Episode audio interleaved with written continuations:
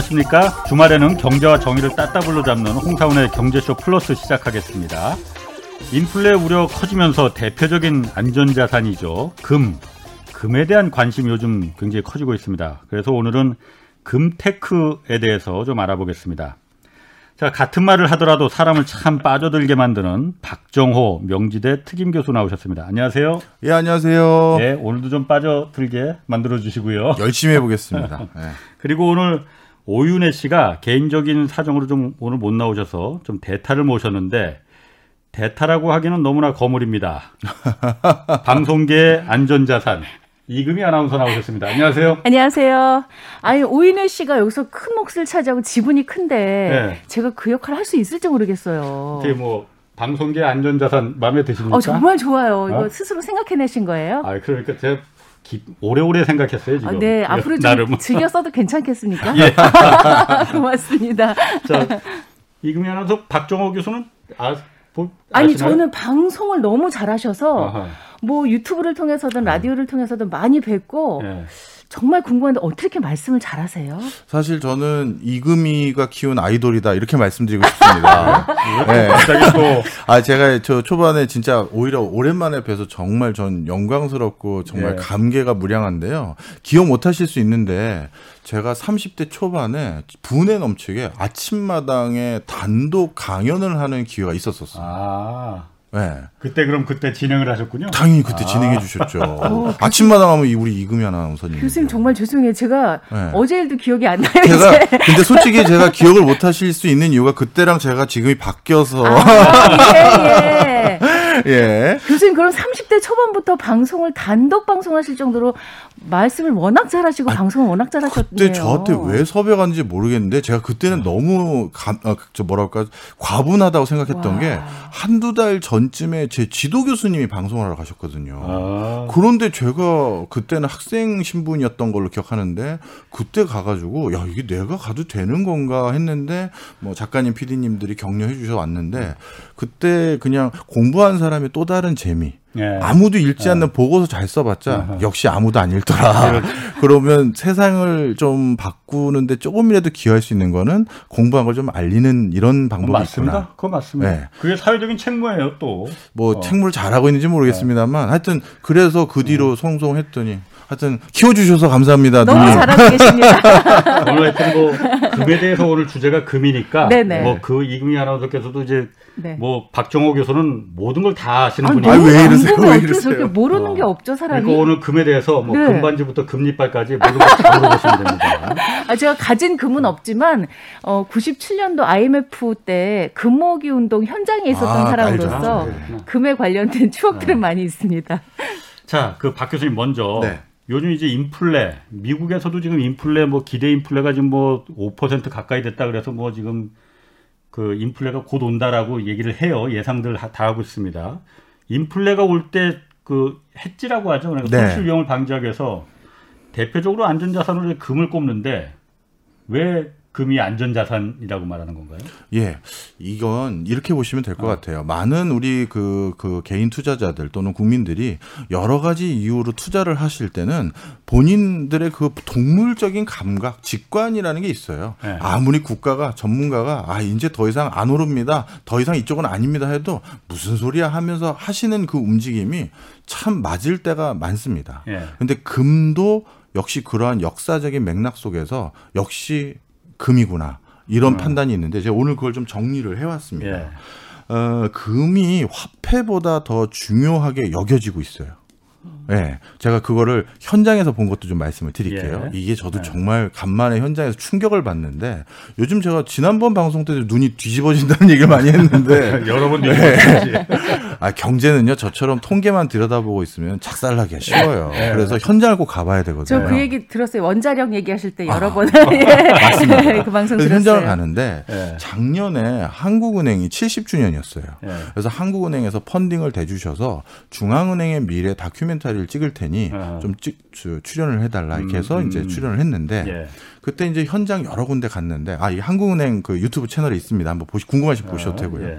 근데 이제 우리나라 금거래소라는 곳을 하나 갔어요. 예. 그래서 제가 그분에게 물어봤죠. 요즘 코로나 막 터지고 막 경기가 너무 안 좋아지고 불확실성이 높은데 사람들이 금 좀 사러 옵니까? 예. 그랬더니 아, 요즘 많은 분들이 금을 선호하십니다. 그래서 예. 그래서 한 번에 제일 많이 사간 사람은 이금 바, 금 덩어리. 골드바. 네, 골드바. 어. 이거 얼마나 사갔어요? 그랬더니 그분이 하신 말씀이 아, 한두 달 전에 웬 노신사 분께서 금을 사러 오셨는데 음. 본인 봉고차에 캐리어 7개인가 8개를 싣고 오셨대요. 그 안에 전부 5만 원권이 있으셨다고 하더라고요. 어. 그래서 이걸 가지고 전부 내가 금으로 바꾸고 싶다. 현금 5만 원권을 그렇게 예. 캐리어 7, 8개를 봉고차에 싣고 와서 예. 그래서 제가 눈이 뒤, 또 뒤집어졌잖아. 그래서 아니 그래서 그게 금액으로 얼마입니까 했더니 아 제가 지금 정확하게 기억이 안 나는데 70몇 억 이렇게 얘기하셨어요. 그걸 한 번에 현금을 들고 와서 금으로 바꾼 거죠. 네. 그래서 제가 70몇 억을요? 하고 놀랐더니 그 금거래소의 담당자분이 쓱 한 말씀을 더 하셨어요. 그분이 다음날 또 오셨어요. 어. 자기 봉고차에 들어갈 수 있는 양이 어. 그거라서 네. 두 번에 나눠 오신 거죠. 어. 네. 150억 원 가까이를 금으로 바꾸셨다는. 뭐 그 다음번에 꽉 채우진 못하셨어요. 어. 봉고차를. 그래서 그 두 번에 걸쳐서 오셔서 금을 바꿨다는 거죠. 네. 자 그러면 그분 그 제가 여쭤봤어요 뭐 그분 뭐 직업 같은 건 알 수 없겠지만 네. 느낌이 어떠냐 그랬더니 아 뭐 그냥 그 등산복 입으시고 편하게 그냥 오신 분이 남다른 건 없었어요 그러시더라고요. 네. 자 그런데 그런 많은 분들이 코로나라는 이런 큰 이슈가 터지자마자 음. 자신이 가지고 있는 자산의 형태 중에 상당한 부분을 금으로 바꾼다는 거예요. 금으로. 네. 그럼 왜 그러냐? 네. 정확히 이제 하나하나 설명드릴 텐데요. 네. 금은 인플레이션 해지 수단이 아니라요. 예. 불확실성의 해지 수단이에요. 불확실성. 예. 경제적 어. 불확실성 해지 수단. 예. 자, 설명을 드리면요. 금이 화폐보다 더 중요합니다. 그 결정적인 계기가 있었는데 그게 예. 1971년이에요. 예. 그 전에는 금과 달러를 반드시 어떤 비율로 교환해 주겠다라고 국제적으로 명시했잖아요. 예, 예. 그거를 우리가 태환 화폐라고 음, 부릅니다. 음, 태환이라고 그렇죠. 네. 그런데 1971년에 어 릭슨 대통령이 아 이제 그 달러 그 비율 못 지킵니다. 우리 이제 안 할래 하면서 예. 불태환이 됐어요. 예. 그리고 나서 71년부터 지금까지 어떤 일이 있었는지 설명을 드려볼게요. 예. 자 그러면 우리가 살려는 부동산이나 소소한 물건들을 네. 이걸 물가라고 부르죠. 네. 물건의 시세를 네. 그 물가를 이제 두 가지 잣대로 비교할 수가 있겠죠. 옛날엔 금과 달러가 반드시 어떤 비율로 고정되어 있다 보니까 달러로 물건 가격을 비교하는 지표를 만드나 금으로 하나 그게 그건데 네. 이제는 그 비율이 깨졌으니까 네. 달라질 거 아니에요. 네. 그래서 제가 71년도부터 어 저기 딱 40년 2010년도까지 네. 40년 동안 물가 지수를 두 개 가지고 그려서 숫자를 만들어 와 봤거든요. 그런데 달러를 바탕으로 집계를 해봤더니만 71년부터 2010년도까지 물가 지수가 900% 상승했어요. 어, 몇 년부터 몇 년까지요? 71년도부터 어. 2010년도까지 어. 미국을 기준으로 한 겁니다. 예, 예. 자 그런데 어, 그러니까 달러 구매력은 10분의 1 정도로 떨어진 거죠. 음, 음. 네. 뭐그 그런데 될것 같아요. 네. 어. 금을 기준으로 해봤거든요. 어, 이거 안 떨어졌구나. 어, 어떨 것 같으세요? 우리 아주 누님. 안정감이 있으니까 네. 큰 차이가 없겠죠. 네. 적어도 10분의 1로 떨어지진 않았을 것 같아요. 안 떨어졌다? 안 떨어졌을 것 같아요. 자, 디플레가 왔어요. 오히려 네. 이해하셨죠? 예. 예. 그 정도로 안전하구나. 그렇죠. 예. 그럼 그 중간 중간에 얼마나 많은 일들이 있었겠어요. 인플레도 예. 있고 디플레도 그렇죠. 있고 예. 그 많은 기간 동안 내 재산을 예. 결국 물건을 사내 쓰든 뭘 살, 사는 데 쓰든 간에 가치를 저장하고 있어야 나중에 예. 잘 저장하고 있어야 좋은 걸 살 때 편하게 쓸 수 있잖아요. 그 최고의 저장 수단으로 손꼽혔던 것 중에 하나가 달러인데 예. 달러와 금을 딱 비교했더니 금이 이긴 거죠. 음. 아니 이긴 정도가 아니라 그렇죠. 몇배 차이가 나는 거예요. 그렇죠. 10배 뭐 예를 들면 그런 식으로. 그럼 네. 거꾸로 말해서 71년도에 금을 한 덩어리 갖고 있었으면은 그게 화폐 가치로는 900%가 올랐다는 얘기네요, 그러면. 그럴 수 있죠. 네. 그럴 이상이. 수 있죠. 맞습니다. 어. 실제 이따라 금의 어. 가치도 얼마나 계속 지속적으로 상승해 왔는지 보여드릴 텐데. 제가 초등학교 다닐 때인데 국민학교 때죠, 그때는. 네. 금한 덩어리 샀어야 되는 거예요. 그렇죠. 근데 금이요, 진짜 무거워요. 그 아까 골드바 말씀하셨잖아요. 네. 제가 97년도에 IMF 때 금모으기 운동을 했거든요. 네. 그래서 제가 KBS 2층 로비에서 금 가져오신 분들랑 네. 접수하고 네. 인터뷰를 했어요. 근데 정말 어떤 분이 골드바를 가져오셔서 저도 처음이자 마지막으로 어. 골드바를 들어봤는데 이상해요. 왜 우리가 뭐 1kg에 1kg 무게가 있잖아요. 네. 그 무게가 아니에요. 아니야, 맞아. 너무너무 무거워서 들 수가 없어요. 보기에는 조금해 보이는데. 네. 아니에요. 정말 무거워서. 얇거든요. 네, 아주 얇고 뭐랄까 벽돌 한 장보다 훨씬 무거운 음. 느낌? 그러니까 그래요? 오 이렇게 드는 느낌이에요. 그냥 느낌의 그런 거 아니에요, 아니에요. 아니에요. 그날 왜냐하면 어 탤런트 그러니까 배우 정영수 선생님이 제가 기억이 남는데 정영숙 선생님이 진짜 당신이 갖고 계신 모든 금붙을 다 갖고 오셨어요. 어. 정말 존경할 만한 어, 른이시죠 네. 그래서 그거를 이제 그때 기부하거나 아니면 이제 바꿔가지고 현금으로 바꿔가셨는데 정확히 기억은 안 나지만 네. 정말 많은 것들을 가져와서 제가 이게 들어서 이제 옮겨드리는 걸 작업을 해봐서 그런 금붙이 우리가 뭐 금, 뭐 귀걸이, 네. 뭐 반지 이런 거 하고 이 골드바의 무게는 비교할 수가 어, 없는데 음. 이게 무게만 다른 게 아니라 화폐 가치로서도 엄청난 거네요. 그렇죠. 금이 밀도가 제일 높기 때문에 진짜 무겁더라고요. 저도 깜짝 놀랐어요. 자, 그 다음에 또 금을 좋아하는 이유가 있어요. 네. 잘만 저장하면 뭐예요? 필요할 때 쪼개서 우리가 하다못해 껌도 살 때 써야 되고 뭐도 살 때 써야 되는데 그런 거 못 사면 소용이 없잖아요. 네. 근데 금만큼 그런 환급성, 그다음 음. 분할성 음. 이런 게 좋은 게 없어요. 자, 우리가 한 덩어리를 음. 10개로 쪼갰는데 음. 그 가치를 유지할 수 있는 물건 금 말고 한번 생각해 보세요. 아, 하나를 쪼갰는데 예. 예를 들어서 초코파이 한 상자 세 개가 있는데 쪼갰어. 음. 한 상자 가격 안 나와요. 어. 그렇죠. 예. 그렇죠. 개성공단에서 저희 그, 그 북한 근로자분들에게 예. 간식을 초코파이를 나눠준 적이 있습니다. 예.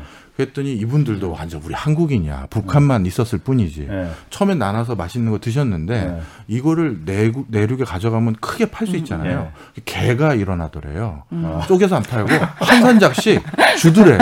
다음 달엔 네 차례 하면 돼. 어. 그럼 그걸 갖다가 팔면 돈을 많이 벌거든요. 그렇죠. 낱개로 파느니 상대로 그렇죠. 파는 게. 예. 상품성 유지되니까. 어. 쪼개서 팔아서 유지되는 게 없, 어요뭐 신발을 한 짝씩 네. 나눠서 판다 안 되거든요. 네. 그런데 금만큼은 네. 한 덩어리를 열개로 쪼개도 그 가치가 그대로 어. 유지가 돼요. 예, 예. 따라서 가치를 잘 저장할 수 있을 뿐만 아니라 분할해서 음. 내가 얼마든지 환급성 있게 예, 예. 쓸 수도 있는 거거든요. 예. 바로 이런 이유 때문에 금에 대해서는 많은 사람들이 뭔가 세상이 어지러워졌다, 불확실해졌다 하면 금부터 이제 찾는다 이렇게 보시면 됩니다. 예, 자, 그것 때문에 아주 우리가 금에 대해서 큰 오해 몇 개만 풀어드릴 텐데요. 네.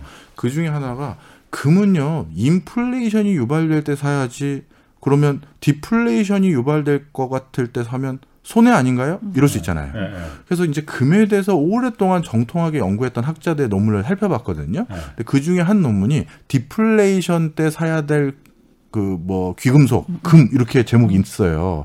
야 이건 뭐야 하고 살펴봤더니 그 학자는 미국이 탄생한 이래 240년 동안에 디플레이션이 5년 이상 유지됐던 기간을 이제 다 조사를 해봤거든요. 네. 특히 금은 이따가도 자세히 말씀드리겠지만 참 공부하기 쉬운 항목인 게요. 네. 기원전부터 지금까지 금 시세는 기록이 다 남아 있어요. 와. 그래서 정말 공부하기가 편해요. 그런데 이분이 그래서 미국 탄생한 이후 240년 동안 어 일어난 5년 이상의 디플레이션 기간이 세 번 있었는데 네. 1814년부터 1830년 네. 그리고 1864년부터 1897년 그리고 1929년 이때 대공황 때죠. 네. 네. 이때부터 1933년 이 세 군데인데 이때는 금시세가 그럼 얼마나 떨어졌을까를 처음에 네. 연구하러 갔다가 네. 자료를 보고 놀랐어요. 디플레 때도 금은 올랐어요. 음. 인플레 때도 오르고 디플레 때도 오르고. 그, 그 이유도 이따 어. 설명을 드릴게요. 네. 오늘 산업적으로 좀 많이 찾아왔는데. 그리고 네. 이따 금투자는 어떻게 하는지까지 말씀드릴 테니까 네. 절대 이거 어디 가시면 안 됩니다. 다 끝까지 들으셔야 돼요. 아니, 방송쟁이세요. 방송쟁이보다 더 방송을 잘하세요. 뭐 중간에 광고 보고 올까요? 자, 어, 첫 번째 때는 그 1814년부터 1 0 저, 1830년까지 네. 금 가격이 100% 올랐고요. 두 배 오른 거죠. 네. 그 다음에 1864년부터 1897년까지는 금 가격이 40% 상승. 음. 그리고 대공황 시절에는 40% 4% 상승. 음. 그러니까 상승폭도 적지도 않아요. 그러네요. 그러니 야 이게 디플레 때도 사람들이 금을 사는구나. 네.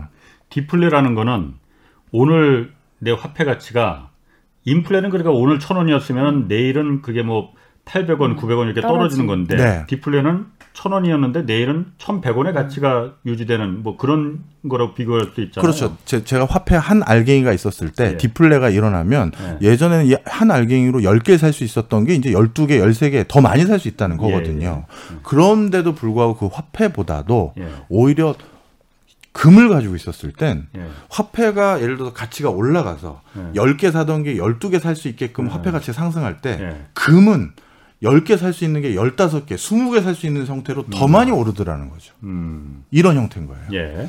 자, 그러면 도대체 인플레 때 금하고 그 디플레 때 금은 도대체 수익성이 어떻게 다르냐? 예. 이것도 결론 먼저 말씀드리고 좀 자세히 설명 드릴게요. 예. 인플레 때는요, 금을 금의 시세가 변동성이 큰 형태로 올라가기도 하고 중간에 확 떨어지기도 합니다. 예. 그러니까 변동성이 크게 약간 음. 상승 기조를 가져가요. 음, 음. 그러다 보니까 일반적으로 우리 같은 개인 투자자들 입장에서는 그 절묘한 타이밍을 잡기가 쉽지는 않죠. 예. 근데 디플레 때는 굉장히 안정감 있게 변동 없이 물론 상승폭은 인플레 때보다는 좀 낮지만 음. 편하게 올라가더라는 거예요. 음. 예. 그러니까 디플레 때는 사놓고 어느 시점이든 디플레 기간 동안 편하게 상승을 지켜볼 수 있는 음. 안정감이 있다라는 거죠. 예. 그럼 왜 이런 현상이 있고 음. 인플레 때 가격이 급등락하는 이유는 뭐냐 하나씩 설명을 드리겠습니다. 예. 먼저 공급 사이드, 수요 사이드를 둘 다 비교를 해야 되는데요. 공급 사이드는 금을 채광하는 업자들의 상황을 보시면 돼요. 금을 채광하는 업자들도 인플레이션은 똑같이 직면하는 상황이죠. 그러다 보니까 채광하는 데 들어가는 비용이 많이 들어가는 거예요. 아. 인건비 높아지고 그렇죠. 원자재 사오고 기계 사오고 하니까 그러다 보니까 오히려 항상 자신들이 하는 뭐 원석을 1통 캤을 때 금부치 얼마 붙어 있는지는 정해진 어떤 뭐 네. 통계적인 건데 그걸 하는데 들어가는 비용이 높아지다 보니 채산성이 떨어지는 거예요. 아. 그래서 인플레가 유발됐었을 때 실질적으로 많은 금광에서 공급량을 줄인대. 그러니까 생산을 덜하는 거예요. 채광을 덜하는 거예요. 예, 예. 그러다 보니까 인플레이션 때 순간적으로 가격이 확 뛰는 거죠. 아. 공급량이 줄어드니까. 네. 네. 금이라는 것도 중요하게 투자의 수단이기도 하지만 산업재이기도 하고 그런 여러 가지 이유가 있잖아요. 그러니까 금 가격이 확 뛰는 거예요. 네. 그럼 사람들이 어떤 일이 생기느냐? 어, 요즘 금 가격이 떴어? 그럼 나도 어. 금좀 사놔야지. 네. 너도 나도 사. 네, 사서 금이 막 뛰어요. 예. 그러다 보면 어떻게 되냐면 저희가 long liquidation이라고 부르는데 예. 다시 포지션을 원래대로 돌리는. 예. 이제 시세 차익 얻었으니까 다시 팔아야 되잖아요. 그 세력들이 갑자기 몰린 사람들이 생기니까 확 파는 사람이 생기면 야 이제 금 떨어지는 거 아니야 하면서 나도 팔기 시작하는 거죠. 예. 그러다 보니까 인플레이션 어. 때는 이렇게 시세 폭이 막 급등락하는 거예요. 예, 예. 이해하셨죠? 아하.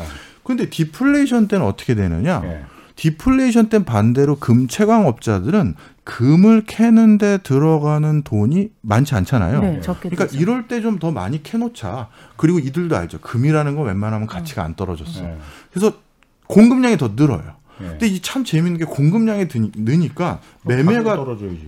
그게 아니라 매매가 더 많이 일어나요. 네. 금은. 어, 그, 어. 왜냐하면 많은 사람들이 금은 역사적으로 이거는 가치를 보존하는 거다라는 생각을 가지는 거죠. 네. 그러니까 이렇게 매매가 나왔을 때 그 중에는 잠깐 가격이, 가격이 하락폭일 때도 있겠죠. 음. 이럴 때 금을 수월하게 사는 거예요. 예. 사놓고 사다 보니까 갑자기 이게 시세가 바뀌는 거죠. 네. 어, 사는 사람이 느니까 다시 그 가격이 또 오르기 시작하는 거죠. 음. 물론 인플레 때처럼 가격이 확 오르는 건 아니지만 예. 서서히 거래량이 늘면서 금 시세가 자꾸 올라가는 거예요. 네.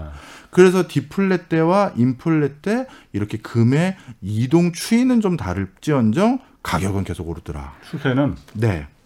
그럼 항상 안전자산이네. 그럼 금은요?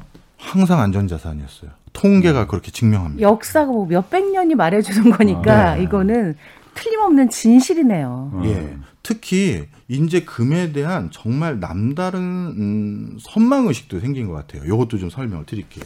예. 선망 의식. 예, 이제 국, 그 많은 사람들이 금 하면 이제 기한 무조건 귀한 거 예. 이렇게 보는 건데요. 저도 이런 거를 음. 통계에서 처음 봤는데 오늘 너무 뭐 준비하 방송 준비하다가 재미있는 놈들을 산더미처럼 봐가지고 예. 언제 기회 주시면 금 2탄도 한번 할게요. 예, 반도 못 가져왔는데 자, 금투. 네. 자, 이것도 먼저 네. 말씀드릴게요. 전 세계 금을 좀 말씀드리려고 하는데 네. 지금까지 우리 인류가 지구상에서 캐낸 총 금의 양 예. 그게 한 궁금하다. 다 합치면 20만 톤 정도 돼요. 어. 20만 톤? 네. 그래서 어, 이게 그또 정도밖에 안 돼요? 네, 얼마 안 돼요. 어. 그러니까 그래서- 귀한 거죠. 그러니까 귀한 거예요. 네. 맞아요.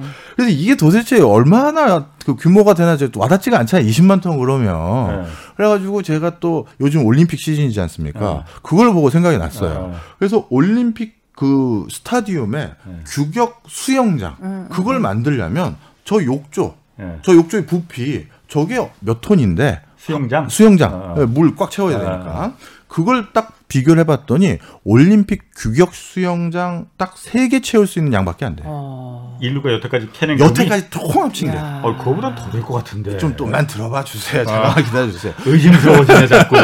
자, 야구장으로도 한번 봤거든요. 예. 홈플레이트 1, 2, 3루 해서 이 다이아몬드 면적 있잖아요. 예. 그 정육 면체를 이제 그 금괴로 쭉 채울 수 있는 예. 이런 이런 형태인데 그러면 그럼 이렇게 인류가 전부 아까 말씀드렸던 20만 톤을 예. 금을 역대까지 치- 채웠는데 예.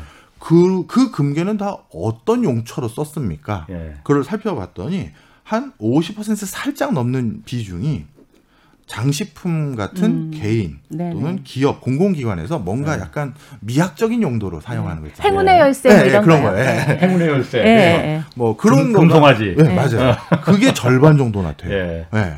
그리고 18%가 이제 투자용입니다. 음. 내가 금괴 사놨어, 음. 뭐 금바 사놨어, 이런 거고 16%가 전 세계 중앙은행, 아 보유하고 있구나 예. 자산으로. 예, 재산으로 예. 16%, 그리고 12%가 전자제품 안에 들어가 있어요. 의외로 산업재. 정내 산업용. 적어요. 오. 자, 그러면 예.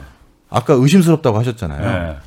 아, 지금도 굉장히 의심스러워. 자, 유사 유사 일에 예. 유사 일에 금이 유실돼서 어디로 간지 모르는 금 예. 단 2%밖에 안 돼요. 전체 3,300톤만 네. 행방을 모르는 금의 양은 딱 3,300톤만 몰라요. 음. 그러면 뭐 원산지 보증 이런 얘기인데 그만큼 확실한 게 없네요. 없어요. 유통 경로 다 안다는 다 얘기잖아요. 알고. 놀랍습니다. 네. 아는 지금 여태까지 인류가 캐낸 금이 그 수영장 그 올림픽 국제 수영장 규격의 세 개를. 채울 수 있는 양밖에 안 된다는 게 네. 아 우리가 저기 그 뭐야 그 옛날 영화 그 다이하드라는 예, 예, 영화에서 예, 예. 그 뉴욕의 그 포트녹스라고 금 보관하는 은행 있잖아요. 거기 과장이죠. 아, 과장- 거기 보면은 엄청 많았는데 금 금. 아유 얼마 전에 빈센조에서도 보면 금괴가 어마어마했어요. 다 드라마고 영화죠. 아, 이, 이거는 조금 조심해야겠네요. 왜냐하면 예. 그 미국 연준은요. 예. 전 세계 중앙은행의 금괴를 가지고 있어요. 아. 대표적으로 우리나라 한 그, 이것도 하나 역사적인 건데 이제 재미삼아 하나 말씀드리면 6.25 터졌잖아요. 예. 그리고 나서 우리 이제 남쪽으로 피신하기 시작했지 않습니까? 예. 그래서 서울 광, 저기 시청역 앞에 있는 한국은행 안에도 우리나라도 중앙은행이니까 금괴가 있을 거 아니에요. 대외 예. 지급력을 위해서. 예. 당연히 저 북한 침공해서 내려왔을 때 이것도 같이 가지고 가야 되잖아요. 예. 뺏기면 안 되니까 예. 국부니까. 예. 그래서 그걸 부산까지 가지고 갔어요. 예. 근데 이거 자칫 잘못하면 부산까지 함락되겠다 어. 걱정이 됐지 않겠습니까? 그래서 그때 한국은행 금괴를 미국으로 보냈어요. 아. 그래서 샌프란시스코로 보낸 거예요. 아, 아. 그래서 전 세계 많은 국제 기구들 뿐만 아니라 뭐 중앙은행들 예. 이런 데가 연준에가 금을 맡겨놓고 음. 서류상으로 자그 금괴 이제 네 거야 이렇게만 아. 하고 있는 그러니까 거기는 진짜 좀 꽤 많이 있을 수도 있어요. 네. 확실히 이게 직업 따라 다르네요. 네. 홍 기자님은 기자니까 계속 의심을 하고 저는 잘 믿어요. 아 그렇구나 하고 금방 믿었어요. 아, 놀랍습니다. 자 이게 또 재밌는 게 예. 그 우리가 그 원석 하나를 캤었을 때요. 원석 하나를 1톤을 캐면 예. 그, 그 금광에서 돌을 1톤을 캐서 거기서 깨, 캐낼 수 있는 금부치 있지 않습니까? 예. 그 금부치하고 휴대전화, 예. 휴대전화를 1톤어치 모았어요. 예. 거기서 우리가 뜯어낼. 수 있는 금부치. 예. 휴대전화가 훨씬 많거든요. 아. 원석 일선 톤보다 아. 몇 배나 많을 것 같으세요? 그러니까 굉장히 많을 것 같네요. 엄청나요. 뭐한 100배 정도 많을 건가 그러면은? 어, 300배입니다. 300배. 네, 그러니까 실제 그 엄청난 금광에서 금이 뭐 계속 쏟아져 나온 게 아니더라고요. 네. 그런 것들 때문에 예. 진짜 전 세계에서 금이 아 그거밖에 안 되는구나. 아, 그러니까 노다지가 정말 어. 노다지. 노다지. 어 그러네요. 아 그래서 제가 궁금해서 이제는 과학 기술이 정말 발달했잖아요. 예. 그러면 이제 요즘은 금 캐는 기술이 더 높아졌을 텐데 효율성이 그럼 요즘은 새로 캐는 양은 얼마냐? 또 그게 궁금해서 또 여기저기 찾아봤어요. 네. 이건 골드만삭스 자료를 봤더니 네. 연간 새로 생산한 금의 양은 2,300톤에서 3,000톤 사이밖에 안 돼요. 아... 그렇게 뭐 크게 늘지도 안 늘었어요.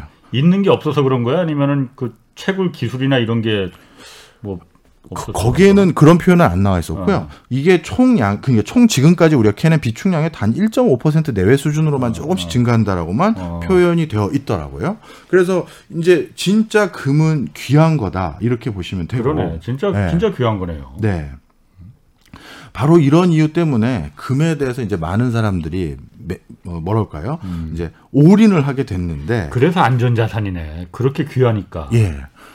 그러다 보니까 인플레 디플레 때도 수익이 좋은데 또 네. 하나 좋은 점이 있어요. 예. 변동성이 전혀 없어요. 그러니까 시세가 예. 급등락을 잘 안 해요. 아, 요즘 보면 금값 많이 올랐다가 또 얼마 전에 굉장히 올랐다가 또 요즘은 좀 내려가고 그랬는데 어, 그 정도 폭이 크지가 않은 거죠. 폭이 크지가 네. 않아요. 요거는 1989년부터 2009년까지 예. 21년 동안 정말 각종 금융자산의 가격 변동률을 10년치, 2년치 평균을 가지고 모두 산출해서 비교해 본 자료를 살펴봤거든요. 예. 그랬더니만 그 한 조사 대상 그 금융 투자 자산이 어, 미국 국채부터 해서 예. 80여 종인데 그 중에서 가격 변동성이 제일 낮은 게 금이었어요. 아. 예. 21년 동안 10년치를 기준으로 2년치를 기준으로 더군다나 89년에서 2009년이면 국제적으로 굉장히 예, 변동이 아주 컸던 시기였잖아요. 그 변동 시기를 는 바로 내용이었던 야. 거죠. 그래서 이게 가장 낮았고요. 이제 그 다음 이제 또 놀라운 하나 또 하나 이슈가 있는데요. 이제 금하고 또 하나가 우리 금하면 그다음 생각나는 게 뭐겠어요? 운이죠. 뭐. 운이죠. 네. 그런데 이게 또 아이러니인 게 이제 네. 사람들이 아까 금에 대한 선망 의식이 생겼다고 말씀드렸잖아요. 네. 이게 금이 진짜 귀한 것이 됐고 우리 이금희 아나운서님 말씀하신 것처럼 그다음 또 한 가지가 금에 대한 선망 의식이 생기다 보니까 실제 그 금의 실효성 있는 내재 가치 네. 그거보다도 가치가 더 높아졌어요. 음. 그게 바로 은과 비교하면 됩니다. 음. 실제 금도 은도 모두 산업재로 쓰이거든요. 예. 그런데 어, 금보다 아 금보다 은이 산업재로는 훨씬 더 각광받아요. 음. 은이 여기저기 더 많이 쓰이고 어. 실제 산업 현장에서 은, 은, 은을 해요. 그래요? 어. 대표적으로 은의 수요가 폭발적으로 증가한 것도 여기도 약간 관계가 있어요. 음. 은막의 여왕. 아 스크린 영화. 스크린. 아. 다 필름 만들고 쓸때 은이 들어가. 은이 엄청나 수요가 아. 폭발했어요. 아. 그 기간 동안에도 그렇게 산업 여기저기서 은을 쓰는데도 금 가격은 꾸준히 올라가는데 예. 은은 안 올라가요. 잘. 그게 뭐 전혀 이, 주제하고는 맞지 않겠지만 이렇게 써보면 예. 금 장신구는 이렇게 민감한 사람도 별로 이렇게 뭐 인체에 뭐 변화를 느끼지 않는데요. 예. 은 같은 경우는 여기 이렇게 자 이게 뭐지? 아, 아. 검게 변하거나 가렵거나 귀걸이 하면은? 어 그런 사람들이 있어요. 민감한 그래요? 사람 중에. 어. 그래서 이상하게 금은 편안한데 은은 좀 이렇게 오래 부착하고 있으면 편안하지가 않더라고요. 어. 전혀 뭐 관계는 없겠지만. 아, 니 그것도 관련이 좀 있, 있습니다. 말씀을 드릴게요. 자, 오늘 관련 있는 얘기를 다 해주세요. 다행히 화두를. 자 그런데 이게 진짜 실질적인 필요성에 의한 산업재는 은이 이렇게 높은데 예. 그냥 금이 귀한 거예요. 그러니까 예. 가치가 높아졌다는 게 예. 아까 말씀드린 것처럼 금의 시세는 고대 때부터 지금까지 다 자료가 있다고 말씀드렸잖아요. 예. 금과 은의 교환 비율도 다 그래서 자료가 있어요. 아. 근데 금과 은의 교환 비율이 일부 학자들은 유일하게 1대1 금 1kg 1온스하고 음. 은 1온스를 예. 딱 맞바꿀 수 있었던 유일한 시절은 고대 이집트밖에 없었다는 어. 거예요. 근데 이집트도 일정 기간 이후에는 그게 다시 깨졌고요. 예. 고세 메토, 메소포타미아 지역은 금하고 은의 교환 비율이 금 하나를 주면 은 7에서 15. 어. 그다음에 페르시아가 13.3. 그리고 이건 불황일수록 금에 대한 회기가 더 커져서 불황일수록 그 비율은 유사일에 더 높아져요. 음. 대표적으로 대공황 때는 금 하나당 은은 100이에요. 어. 점점 이렇게 높아지고 그럼 평시는 어떠냐? 평시에는 아까 산업재로 은이 각광받고 난 뒤에는 금 하나랑 은 15에서 16. 이 정도의 교환 비율인 거죠. 예. 그래서 이렇게 교환 비율이 높아지는 이유는 실질적으로 산업재로서는 워낙 은이 좋지만 금이 자- 많은 양이 없는 거예요. 음. 귀한 거예요. 양이 문제구만. 그래. 은은 그러면은 아까 그것도 아- 조사해 오셨나 모르겠는데 금은 그러니까 수영장 세 개라고 했잖아요. 네. 20만 가지 톤. 캐는 게 은은 얼마나 수영장 몇 개 정도나 된대요? 보겠습니다. 예. 은은 전 세계 은- 저 일본이 가지고 있는 은의 축척량이 6만 톤이라고 하거든요. 아. 그런데 이게 전 세계 매장량의 13%라고 하니까 그러면 60만 톤이니까 아까 금보다는 훨씬 많네요. 예. 예, 금이 예. 20만 톤이라고 예, 했으니까. 예, 예. 그러니까 네. 그 맞네요. 그 대충 비율하고 예, 황급성 그래도 같네요. 의외로 예. 적네. 예. 근데 그 얘기 들으니까 예전 이제 금태환 달러를 이제 금하고 이제 태환할 시기에 금이 수영장 세 개 채울 만한 정도밖에 없는데 그 많은 달러 수요를 어떻게 그거로 금으로다가 아. 보존할 수가 있, 닉슨이 그 깰 수밖에 없었네요. 깰 수밖에 깰 없었던 수밖에 거죠. 없었네. 예. 어. 자, 바로 이런 상황에서 전 세계적으로 지금 어떤 일이 서지기 시작했냐면요. 예. 불확실성이 높아진 거잖아요. 네. 뭐 어떤 데는 인플레이션이 아까 우리 홍 기자님 말씀하신 것처럼 5% 이상 간다 안 간다 아니면 어떤 데는 뭐 어떤 일이 생긴다 네. 코로나 중장기적으로 간다. 이럴 때마다 금 찾는다고 하셨죠. 예. 그리고 이런 저같이 경- 경제 공부한 사람들 초절정 고수들이 있는 곳 어. 각국의 중앙은행들이 지금 모두 금 사는데 지금 몰입하기 시작했습니다. 아, 지금 이건 중앙은행들이 모든 중앙은행들이 이건 좀 안 좋은 시그널 아닌가요? 그렇죠. 예. 불확실성이 높아진다는 네. 거죠. 대표적으로 가장 금에 관심 없는 나라가 일본이에요. 근데 그 일본의 중앙은행도 현재 5월에 5월 달 기준으로 일본 중앙은행이 가지고 있는 금이 846톤인데 네. 이것이 어, 지난해 어, 3월 기준이 765톤이니까 10.6% 증가시켜 놨다라고 하고요.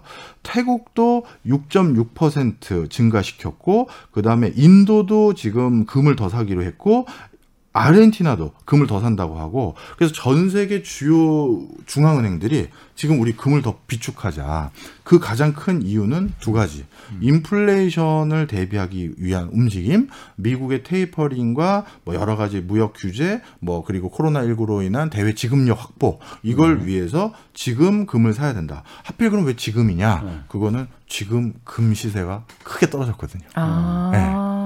근데 말씀을 들어보면 그 나라들이 뭐 특히 일본 같은 경우 지금 코로나19 방역을 잘 못하고 있잖아요. 네. 그러니까 더 그 나라 같은 경우는 우리나라보다 심리적인 불안정성이 더 높을 것 같다는 생각은 들어요. 맞습니다. 네. 근데 참 재밌는 게요. 제가 아까 잠시 말씀드렸던 것처럼 전 세계에서 금에 대해서 제일 관심 없는 민족이 일본이라고 했었잖아요. 그 이유가 일본은 지난 20년 동안 사실 디플레 상황이었었잖아요.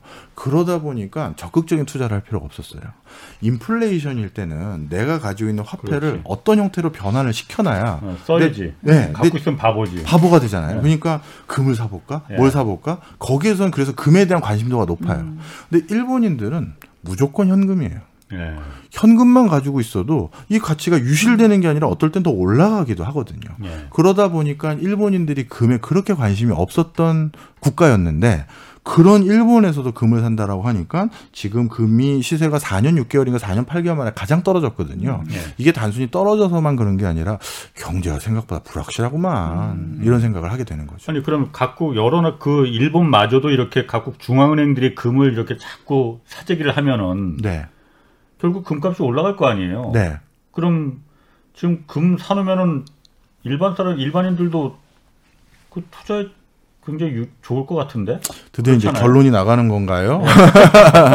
맞습니다. 그래서 어. 많은 분들이 요즘 저에게 예. 정말 금 투자에 대해서 제가 뭐 여러 저기 여기저기 강의 많이 갈 거 아니겠습니까? 예. 그러면 꼭 무슨 경제 전반적인 산업 전반적인 강의 끝나고 나도 꼭 물어보는 건 재테크. 예. 근데 금에 대해서도 요즘 많이 물어보세요. 예. 그래서 이제 금을 사는 방법들 몇 가지 이제 말씀을 드리려고 합니다. 투자하는 방법들을 아, 개인이. 금 투자하는 거. 예, 예. 어.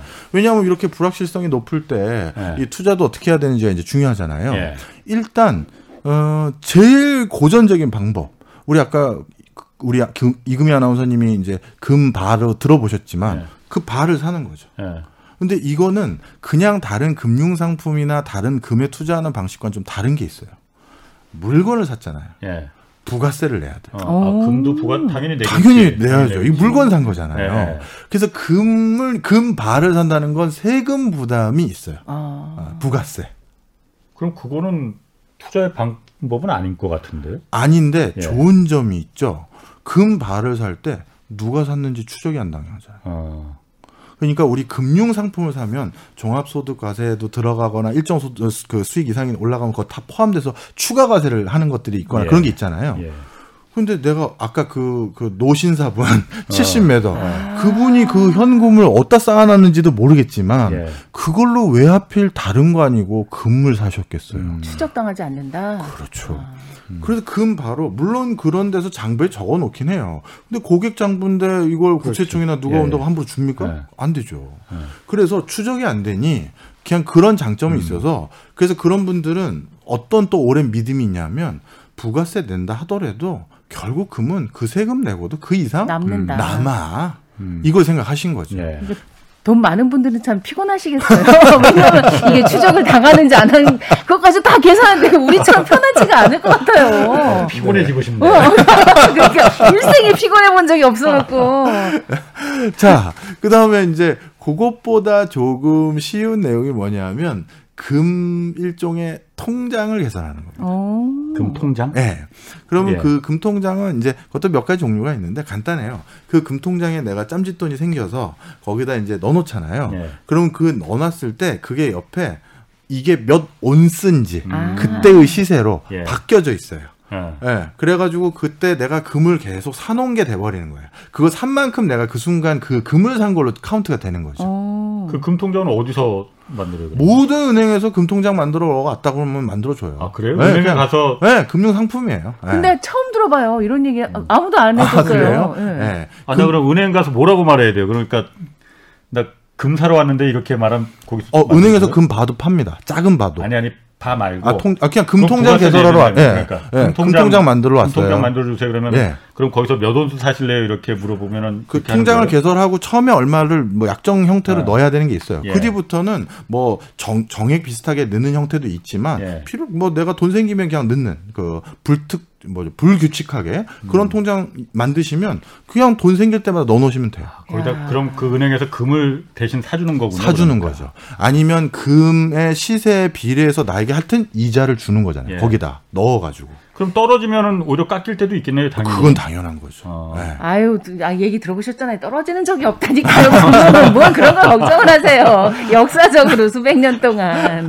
물, 물론 그건 어. 꼭 기억을 하셔야 돼요. 이 금이라는 게 우리 주식, 네. 우리나라 분들은 워낙 요즘 위험 선호도가 좋으시잖아요. 막 네. 내가 단기간에 몇 퍼센트 벌어서 그렇게 그 급등락하지는 않아요. 그러니까 아주 장기적으로 네. 해야 되는 거죠. 어, 제가 그래서 불확실성엔 금이다라고 말하는 이유가 그런 거고요. 자, 그래서 금 통장 개설하면 그 옆에 몇 온수로 이게 금으로 바뀌어서 음. 얼마 예. 얼마가 내가 산 거구나. 그리고 거기에 맞춰서 나중에 어, 저 찾을 때도 이익이 더 커지기도 하고 이자 같은 게 붙은 거랑 똑같다 이렇게 네. 생각하시면 되고 또 하나는 아 잠깐만요 또 하나 가기 전에 네. 우리나라에서 그럼 그렇게 금통장 개설하는 사람들이 많아요? 나 주변에 내 주변에 한 번도 못 봤는데 제가 아는 친구는요 예. 어느 정도냐면 지금 불확실성이 높아졌잖아요 예. 그래서 원화 가치를 자신 없어 하는 거예요. 저는 거긴 동의하진 않아요. 근데 예. 솔직히. 근데 그 친구의 판단이니까 예. 원화 가치는 동의, 어, 쉽지 않을 것 같다. 예. 그래서 외환 통장을 개설해요. 어. 그럼 그 외환 통장은 내가 거기 예금하면 다 달러로 바뀌는 그, 거예요. 예, 예. 그리고 그 달러로 바뀐 외환 통장을 기반으로 다시 금 통장을 개설하는 거예요. 어, 왜? 왜 그렇게 해외에다가. 예. 어. 그러면 금으로 시세를 한번 얻을 수도 있고 달러로 다시 그걸 보존하겠다라는 게 그 친구의 생각입니다. 아, 두 배로. 금과 달러를 동시에 투자하는 거 그렇다고 생각하는 거죠. 예. 네. 아. 그러니까 요즘 생각보다 재테크의 수위가 예. 와우예요. 와. 아. 네, 일반인들의 부분이 저도 요즘은 음. 질문이 예. 전에는 질문하면 아 너무 이 쉬운 질문을 어떻게 쉽게 설명드릴까 이 고민했다면 요즘은 야 이거를 내가 어떻게 말씀 이유 진짜 이게 쉽지가 않네 이런 질문이 너무 예. 많아요. 예. 코로나 때문인 것 같아요. 코로나 때문에 사람들이 시간이 많아지니까 너무 열심히 연구를 하는 것 같아요. 그건 아닐까요? 그러 그럴라나요? 예, 사람들이 어? 진짜 뭐든지 전문가가 돼가는 것 같아요. 어. 확연히. 그러면 그 금 통장 이거로 개설하는 사람들 말고 또 금 다른 방 그거 또 있어요. 그 골드바 사는 거하고 금 통장 말고 또 있어요. 또 있어요? 이건 뭐냐? K, KRX 한국거래소. 아, 거래소. 거기에 금 지수가 있습니다. 아, 예. 금 시세에 따라서 변동하는. 예, 예, 예. 그 지수에 투자하는 거예요. 그게 뭐예요? 그러니까 간단히 말하면 그 지수가 올라가면 내가 그 지수에 얼마 돈을 넣었을 거 아니겠습니까? 아. 그거만큼 내 예금 통장도 금액이 올라가는 거고. 아, 그것도 통장으로. 예. 그 지수가 떨어지면 내 그 금 관련한 그내 예금 통장에 들어가 있는 돈도 같이 떨어지고 아. 그런 거죠. 그럼 그냥 금 사는 거를 나 마찬가지 효과네요. 뭐. 그런데 다른 게 하나 있어요. 예. 이게 지금은 세율을 제가 정확히 모르겠는데 예. 지수에 투자한 것은 세금이 없어요. 아. 우리 주식 투자할 때 세금 냅니까? 그러니까 거래세가 좀 이- 그런 거래세 말고 어. 이익에 대해서 가세 안 하잖아요. 이익은 없지. 예, 예, 예. 그거랑 똑같이 간주하는 거예요. 아. 분명 그 금 지수는 금의 시세에 따라 연동되니까 금을 사는 것과 똑같은 효과인데 예. 형식상 주식 을산 거랑 똑같이 거래소에 있는 뭔가를 기반으로 산 거잖아요. 예. 그래서 이익에 대해서 과세를 안 해요. 아. 그런데 아까 금 통장 이거는 과세를 또 해요. 아. 통장은 네. 어. 그러니까 이게 금을 어떤 형태로 사느냐에 따라서 다 예. 조금씩 다르다. 이렇게 보시면 됩니다. 어. 그거 고민 좀 할 돈이 있었으면 좋겠네요. 아, 이거 어떡하지? 뭐 이런 고민을 한 번에 먼저 여쭤갖고 아, 고민 좀 해보고 싶네요. 자, 그 그러면 금 투자 아 장점은 지금 말씀하신 그런 부분이 있는 것 같은데 단점도 그러면 있을 거 아니에요? 단점은 뭐가 있는 거예요? 사실 제가 단점을 좀 찾으려고 했었을 때 어. 그냥 단점이라고 지금까지 제가 찾아낸 게뭐뭐 제가 모르는 단점도 있을지 모르겠습니다만 예. 제일 큰 단점은 수익성이 단기간에 급격하게 오르지 않는다가 유일한 단점이었어요. 그거 네. 그리고 요즘과 같이 예. 아까 제가 잠시 서두에 1971년 이후 금과 달러의 가치는 따로 놀기 시작했다고 말씀드렸었잖아요. 네, 불태환. 예, 불태한. 그 뒤부터 많은 사람들이 금에 대해서 더 몰입하기 시작했고요. 그리고 화폐를 더 많이 발행하면 발행할수록 유동성이 공급되면 공급될수록 금, 금, 금이었어요. 그렇지. 금의 가치는 더 높아지. 그러면 요즘 작년 올해 코로나로 전 세계에서 유동성 푼 게 얼마입니까?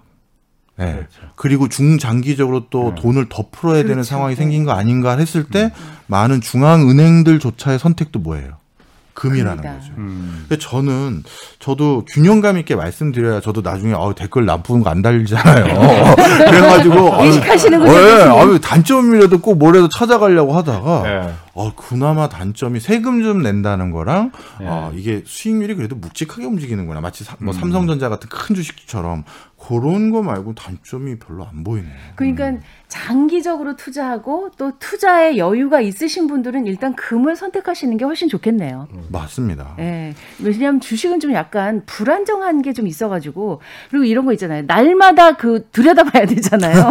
근데 금은 사실 크게 이렇게 막 널뛰지 않기 때문에 그냥 또 쭉 그냥 묵, 묵혀두면 되지 않을까 싶네요. 지금 그래서 이 금에 대해서 학계에서 정말 존경받는 학자였는데 가장 큰 오판을 하고 칼럼을 한번 썼다가 거의 학계에서 매장당하신 한 분이 계시거든요. 예.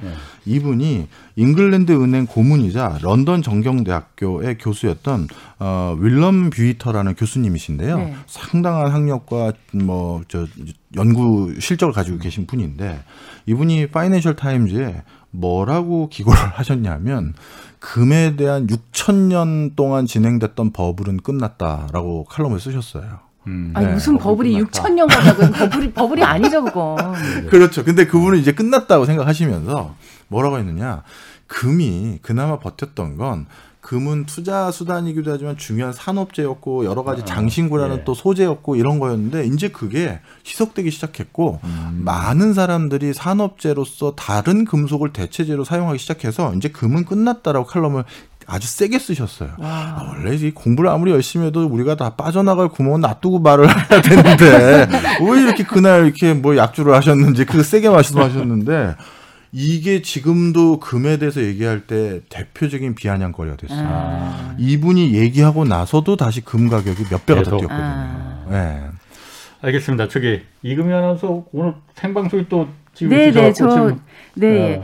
오윤혜 씨와 다른 점은 제가 생방송을 하기 때문에 가야 된다는 점은 제가 역할을 너무 못한 것 같아서. 아니에요, 아니에요. 근데 저는 재밌었습니다. 아, 방송계 안전자산. 아, 네. 네. 방송계 아, 금. 오늘 더 얘기 들어보니까 아, 더 제가 그렇게 밀어야 될 것 같아요. 네, 네. 다음번에 금 2탄하면 혹시 오윤혜 씨 바쁘면 저 불러주세요. 네, 고맙습니다. 죄송합니다. 먼저 가서. 예. 예. 자, 그래서 그러면 그 단점은 이제 그 뭐 그런 정도가 있다라고 이제 그 우리가 좀 본다면은 네. 지금 요즘 그러니까 코로나 시대 때 디지털 금이라고 해서 금의 대체제, 네. 비트코인, 아. 가상화폐 이게 또 한때 굉장히 또 각광받았었잖아요. 근데 요즘은 또 그 디지털 금은 역시 디지털이다. 한때 그야말로 그거다.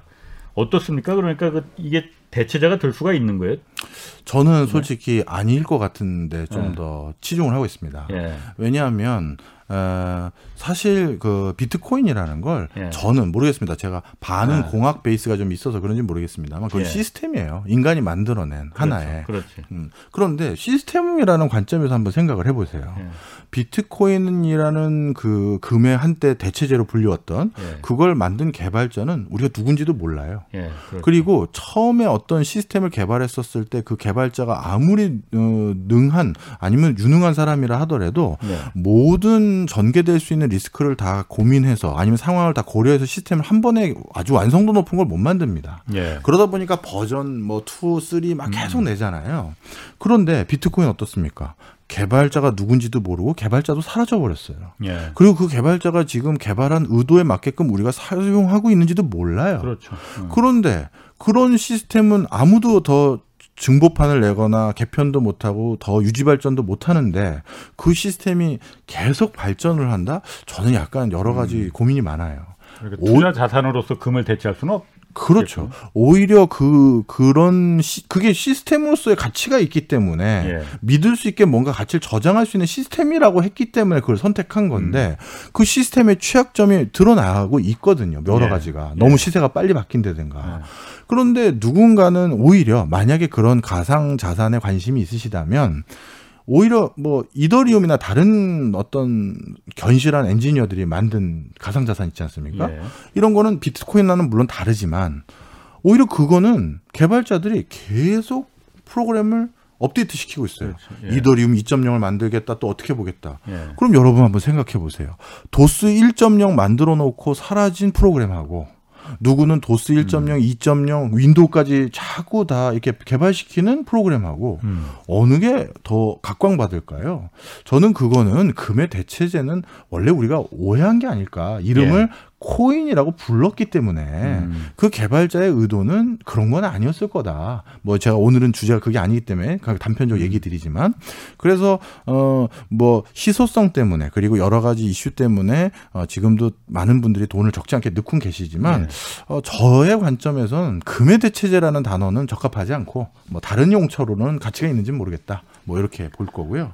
그다음 또 한 가지는 그러면 앞으로 금의 미래는 어떻게 됩니까? 네, 네. 지금까지 이렇게 돼 왔다고 미래도 그렇지 않으라는 보장 뭐 달라질 수도 있지 않느냐? 네. 아 이게 참 놀라운 게요. 제가 아까 금의 단점을 못 찾았다고 했잖아요. 미래도 밝아요. 미래도 밝다. 네. 어.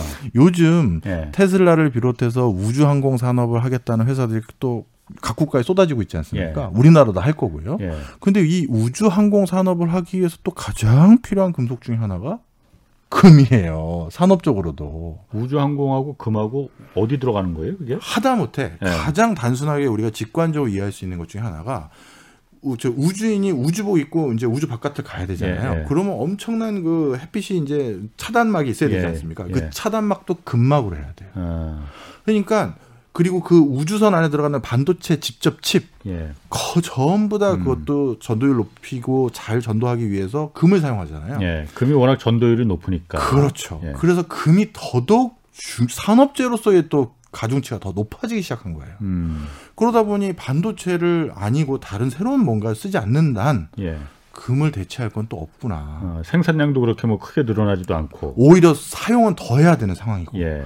그래서 금에 대한 투자는 예. 뭐 크게 급변하지 않고 내가 돈을 뭔가 목돈을 예. 일정 수준 이상 묻어놔야 될 분이 계시다면 예. 아까 뭐 세 가지 방법들 뭐 말씀드렸잖아요. 음, 음. 그것들 중에서 적당한 방식을 하나 선택하셔도 된다 이렇게 예. 말씀드리고 원래 금 투자 방법 네 번째도 있었는데 네 번째는 아까 처음에 그 그냥 골드바 사서 금고에 네. 넣어놓는 거 네. 그리고 두 번째가 금통장 네. 이제 금통장을 한번 만들어 보려고 그 다음에 세 번째가 이제 그 금 지수에 투자하는 거 네. 네 번째는 뭐가 있습니까? 아주 제일 단순한 건데요. 어. 실제 많은 여성분들이 그 목적에서 금부치를 사시죠. 예.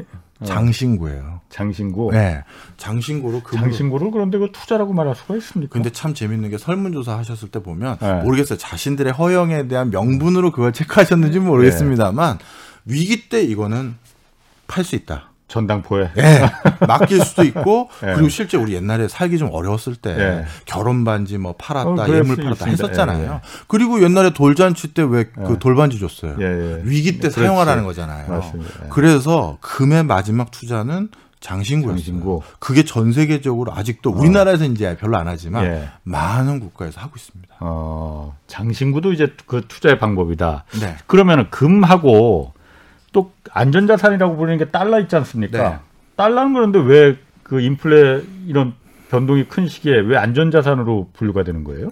어 왜냐하면 달러만큼 어디서 돈을 받아줄 수 그러니까 미국이 망할 리가 없으니까. 그렇죠 그거예요. 뭐든지 이, 이렇게 막 경제가 급변하고 네. 뭔가 물가가 치솟았을 때 네. 그것에 대해서 지급을 했었을 때 온전한 가치를 보존할 수 있는 수단 예. 그 바로 미국 미국이란 전 세계 초강국이 예. 지급력을 담보하고 있기 때문에 네. 그래서 일어난 현상이죠. 아, 네. 그럼 지금 같은 경우에 금하고 달러 아까 뭐 두 개를 같이 이렇게 투, 투자하는 분들도 많이 있다고 했어요. 네, 네. 달러를 투자하는 것도 그러니까 지금 가능성이 있고 괜찮은 겁니까?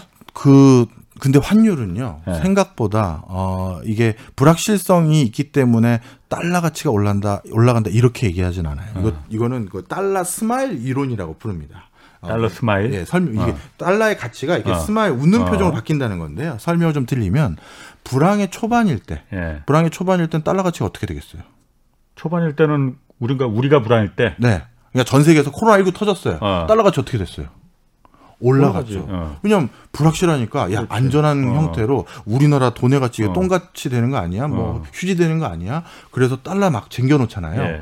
그래서 불황의 초입 때는 달러 가치가 올라가요. 예. 그러다가 불황을 극복하려면 미국부터 어떻게 하겠어요?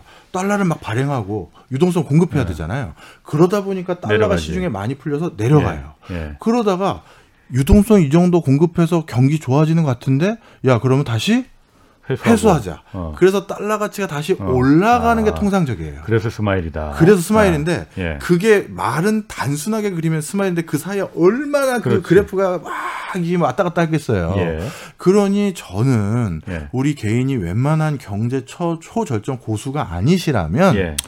뭐 그리고 그냥 아이 그냥 전 너무 불안해서 싫어요. 작년처럼 증시 뭐 대세 상승도 아닌 것 같고 예. 그냥 묻어 놀래요. 그래서 오늘 이런 테마도 있습니다. 말씀드리려고 온 거죠. 음. 예. 그래. 그러면 지금 그거 그것도 한번 좀 물어볼게요. 요즘 달러 굉장히 오르잖아요. 지금 네. 1,140원 뭐 누구 45원 막 이렇게 간다고 하는데 이제 코로나 풀리면 좀 요즘 또 코로나가 또 다시 또 델타 변이 때문에 좀 변수가 생겼지만은 여행도 좀 준비하고 그러려고 했는데 네. 달러는 왜 이렇게 오르는 거예요, 요즘? 원래는 미국이 테이퍼링도 한다고 네. 하고 미국의 금리가 올라가면 미국 돈의 가치가 올라가잖아요. 예. 그런 것들이 반영된 부분이 분명히 있습니다. 예. 어, 그리고 상대적으로 우리나라 돈의 가치는 예. 중국 위안화의 가치에 연동이 되어 있거든요. 예. 그런데 중국 위안화의 가치가 어, 중국 위안화의 가치가 옛날 가치가 않아요. 예. 어, 그러다 보니까 우리 우리 그 원화 가치가 음. 달러에 비해서 상대적으로 좀 약해졌다 이렇게 말씀드릴 수 있죠. 그래요. 그럼 아까 또 은도 잠깐 얘기했었잖아요. 은도 관심 있거든요. 금값이 오르면 은값도 오릅니까? 그러니까? 아 이게 좀 다릅니다. 예. 어, 금값과 은값의 변동 차이가 좀 차이가 큰데요. 네. 불황일 때 은값의 변화는 그때 그때 달라요. 어. 인플레이션일 때, 디플레이션일 때 예. 그때 그때 달라요. 예. 그러니까 은은 산업재로서의 역할이 훨씬 더 큰 거죠. 예. 그러니까 그 예. 산업 현장에서 어떻게 아. 필요가 있느냐. 근데 그러다 보니까 그 은의 시세 자체만으로는 왔다 예. 갔다 하는데 예. 금과 은을 비교했었을 때 불황이거나 경제 불확실성이 높아지면 은의 가치에 비해서 금의 가치는 천정부지로 올라요. 음. 통상적으로 은과 금의 교환 비율이 1대 15, 1대 16이라고 하면 불황일 때는 여기에 배 이상으로 뛰고 많게는 10배 가까이 뜁니다. 음. 네. 그럼 은 투자하는 것도 아까 딱 금처럼 은은 어떻게 이거 투자하면 어떻게 되는 거예요? 은도 투자하는 게 있긴 있죠. 그럼요. 원자재 펀드 등을 통해서 예. 은이 포함되어 있는 기초 원자재, 비철 금속 관련된 원자재에 투자하는 방법들이 있는데요. 예. 그 요즘 원자재 투자죠. 그래서 많은 분들이 각광을 받고 있고 관심이 높아지고 있더라고요. 은은 네. 뭐은 통장 이런 거는 없어요? 제가 그걸 한번 조사를 해보는데 못 들어봤어요. 아. 네. 금 통장은 들어봤지만 예. 은 통장은 못 들어봤어요. 아. 네. 그러니까 그런 펀드에 투자해서 은이 포함되어 있는 예. 뭐 은, 뭐 니켈, 뭐 아연 음. 이런 게 포함되어 있는 예. 원자재 투자는 가능하죠. 네. 그렇군요. 네. 아이고 오늘 금, 은, 네. 뭐 오늘 말씀 잘 들었습니다. 지금까지 박정호 명지대 특임 교수 감사합니다. 오늘 고, 말씀 고맙습니다. 감사합니다. 네, 주말에는 경제와 정의를 따따블로 잡는 홍사원의 경제쇼 플러스 오늘 여기서 마치겠습니다. 고맙습니다.